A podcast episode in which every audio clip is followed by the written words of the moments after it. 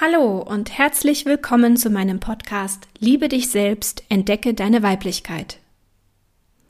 Ich bin Annika und ich möchte dir heute darüber erzählen, wie ich zu dem Thema Selbstliebe gekommen bin, warum ich das so wichtig finde und euch auch gleich ein paar Tipps mitgeben, die euch helfen, euch selbst jeden Tag ein bisschen näher zu kommen.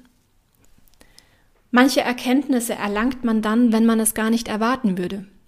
Vor etwa fünf Jahren beschäftigte ich mich mit einem ganz anderen Thema, gerade aus einer Beziehung herausgelöst. Und allein mit zwei Kindern versuchte ich, mein Leben neu zu gestalten und spürte eine innere Unzufriedenheit.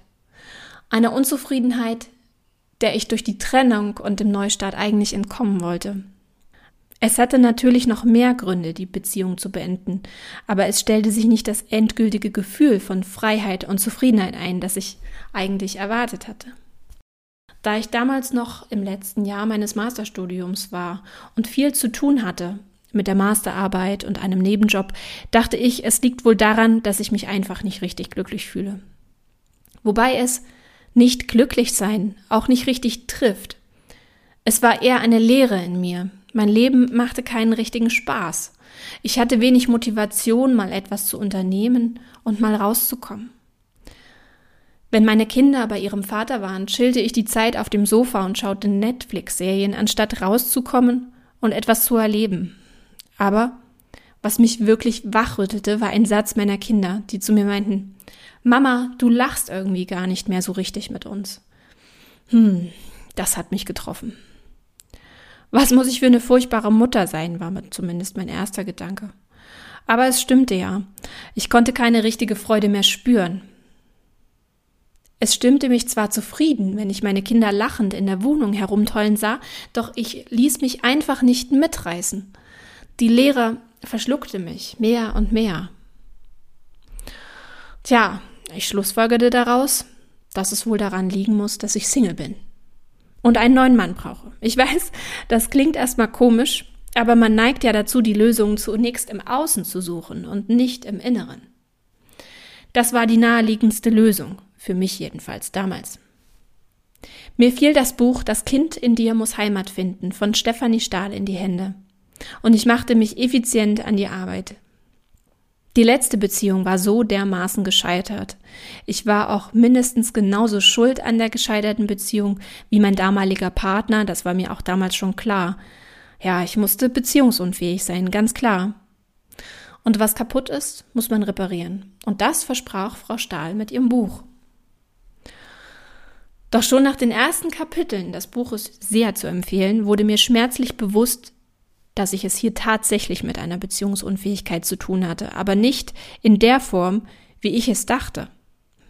Vielmehr wurde mir klar, was mich dazu gebracht hat.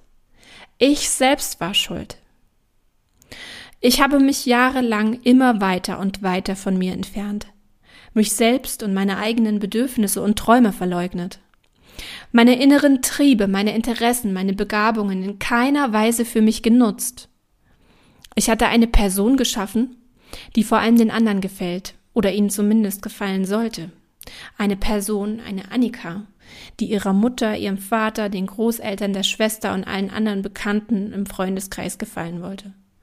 Aber ich selbst konnte mich nicht gut leiden. Ich wollte gesehen werden und Anerkennung erhalten. Ich wollte, dass sie mich lieben und dass sie stolz auf mich sein können. Ein Zustand, den ich schon als Kind versucht habe anzustreben. Doch es gelang mir damals nicht. Also entschied ich irgendwann, dass ich mich verändern muss. Ich musste ein anderer Mensch werden, um gesehen und gemocht zu werden. Aus heutiger Sicht ein fataler Fehler. Wenn man sich so lange selbst verleugnet, weiß man irgendwann nicht mehr, wer man eigentlich ist. Es gab nichts Typisches an mir. Ich sagte das, was die anderen von mir hören wollten. Ich kleidete mich unauffällig und versuchte mit Wissen zu glänzen, anstatt einfach mal meine ehrliche Meinung zu sagen. Ich hatte nicht einmal eine Lieblingsfarbe. Eine ziemlich gesellschaftskonforme Annika stand nun also vor dem Problem, dass sie gar nicht mehr so richtig wusste, wer sie eigentlich ist. Das Buch von Frau Stahl half mir sehr, meine inneren Hürden und die sogenannten Schattenkinder zu entdecken. Das sind sozusagen die Gefühle und Emotionen, die sich in meiner Kindheit in Verbindung mit Menschen oder Situationen manifestiert haben und mich nun unterbewusst immer noch stark an mir zweifeln lassen, mich traurig machen und mich regelrecht blockieren.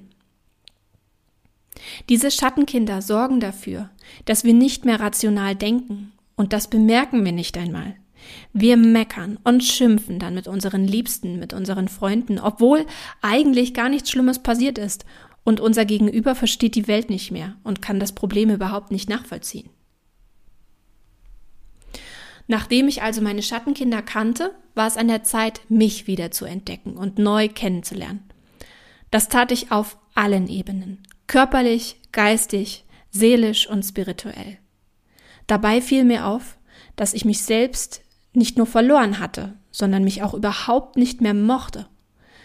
Das war nicht ich, die da vor dem Spiegel stand. Es fiel mir sogar unheimlich schwer, mich ehrlich selbst im Spiegel anzulächeln. So konnte es nicht weitergehen. Und genau in diesem Moment fällt mir das nächste wichtige Buch in die Hände, damals als Hörbuch, das mir die Augen letztlich öffnete und den Kreis schließt. Heirate dich selbst von Veit Lindau der unverblümt und brutal ehrlich auf mich einredete. Wie kannst du verlangen, dass dich jemand lieben soll, wenn du es selbst nicht einmal tust? Ha, krass. Das schalte noch lange nach und nachdem ich mich gefangen hatte und ja auch so ein bisschen den Selbstmitleid überwunden hatte, fing ich an, mir zu überlegen, wie ich das erreiche, mich selbst wieder zu lieben. Was danach alles passierte und wie schwer es teilweise war, werde ich in den nächsten Folgen immer mal wieder anreißen. Aber nun möchte ich erstmal zu euch kommen. Ich lade euch ein, euch mit mir auf das Abenteuer Selbstliebe einzulassen. Was kann man tun, um seinen Körper wieder zu spüren, seinen Geist zu kontrollieren, die Seele zu heilen und bewusst und gesund zu leben? Ich werde in den kommenden Folgen auf alle Ebenen nochmal intensiver eingehen und möchte viele Möglichkeiten mit euch teilen, eure Selbstliebe zu stärken. Nun aber erstmal ein paar Tipps für euch. Tipp 1. Geh doch mal in eine große Bibliothek oder Buchhandlung und schau dich nach gezielter Literatur zum Thema Selbstliebe um. Das können Geschenkbücher sein, die wunderbare positive Sprüche enthalten oder auch Kalender, die uns mit wöchentlichen oder monatlichen Affirmationen oder kleinen Gebeten die Schönheit in uns und um uns herum zeigen. Das kann aber auch ein ganz gezieltes Buch sein, das sich mit dem Thema Selbstliebe beschäftigt. Tipp 2. Befreie dich von allem, was nicht zu dir passt. Schnapp dir einen großen Karton oder einen Müllsack und nehme dir erst einmal einen Raum in deiner Wohnung vor. Schau dich um und nimm das aus dem Raum heraus, was am wenigsten zu dir passt. Da kommt bestimmt ein bisschen was zusammen. Entferne es aus deinem Sichtfeld, das hat eine ganz besondere Bedeutung. Das kann die Dekovase deiner Tante sein, die nur dort steht, weil du gerade höflich sein wolltest. Das können aber auch Kleider in deinem Schrank sein, die du nie oder nur zur Not mal trägst, weil du dich nicht wohl darin fühlst. Und beobachte, was das mit dir macht. Tipp 3. Fang an, deinen Körper wieder zu spüren. Eine ganz wundervolle Übung ist hierzu, dass du deinen Händen und deinen Füßen ganz besondere Zuwendung gibst. Mach dir eine Mischung aus Kaffeesatz und Olivenöl und massiere diese Mischung mindestens 10 Minuten lang in deine Füße ein. Das Schöne daran ist, dass du durch das Massieren Hände und Füße gleichzeitig massierst was einen ganz tollen, wachen Effekt auf deinen ganzen Geist auswirken wird. Versuch das mal, du wirst verblüfft sein, was das mit dir macht. So, nun habe ich ganz viel erzählt und vielleicht können einige von euch sehr gut verstehen, was ich erlebt habe und wie ich mich fühlte. Ich kann euch sicher nicht versprechen, dass alle meine Tipps euch abholen und bewegen werden, aber ich bin mir sicher, dass jeder wieder zu sich finden kann. Den Weg zu sich selbst zu finden, ist eine der großen Aufgaben im Leben. Wenn man anfängt, sich im eigenen Körper wieder besser zu fühlen und ihn anzunehmen, ihn zu pflegen, auf ihn zu achten, wird das einen unheimlichen Booster auslösen.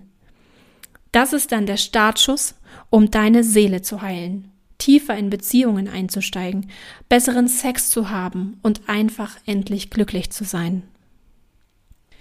In den nächsten Folgen möchte ich dir noch mehr Tipps geben, wie du es schaffen kannst, mit kleinen Ritualen und neuen Denkmustern zu dir zu kommen, zu dir und deinem Körper zu stehen und alles anzunehmen, dich anzunehmen. Denn das ist der erste Schritt. Meine genannten Buchempfehlungen packe ich dir in die Show Notes. Und wenn du noch mehr über das Thema Schattenkinder erfahren möchtest oder auch andere Themen, dann schreib mir doch gern. Oder schau auf meine Webseite www.annikakerst.de. Auch hier findest du wertvolle Impulse zu diesem und auch anderen Themen. Ich hoffe, ich konnte dich heute ein bisschen davon überzeugen, dich mit dem Thema Selbstliebe intensiver auseinanderzusetzen. Und du hörst auch wieder beim nächsten Mal zu. Ich freue mich auf dich und ich danke dir fürs Zuhören. Bis bald, deine Annika.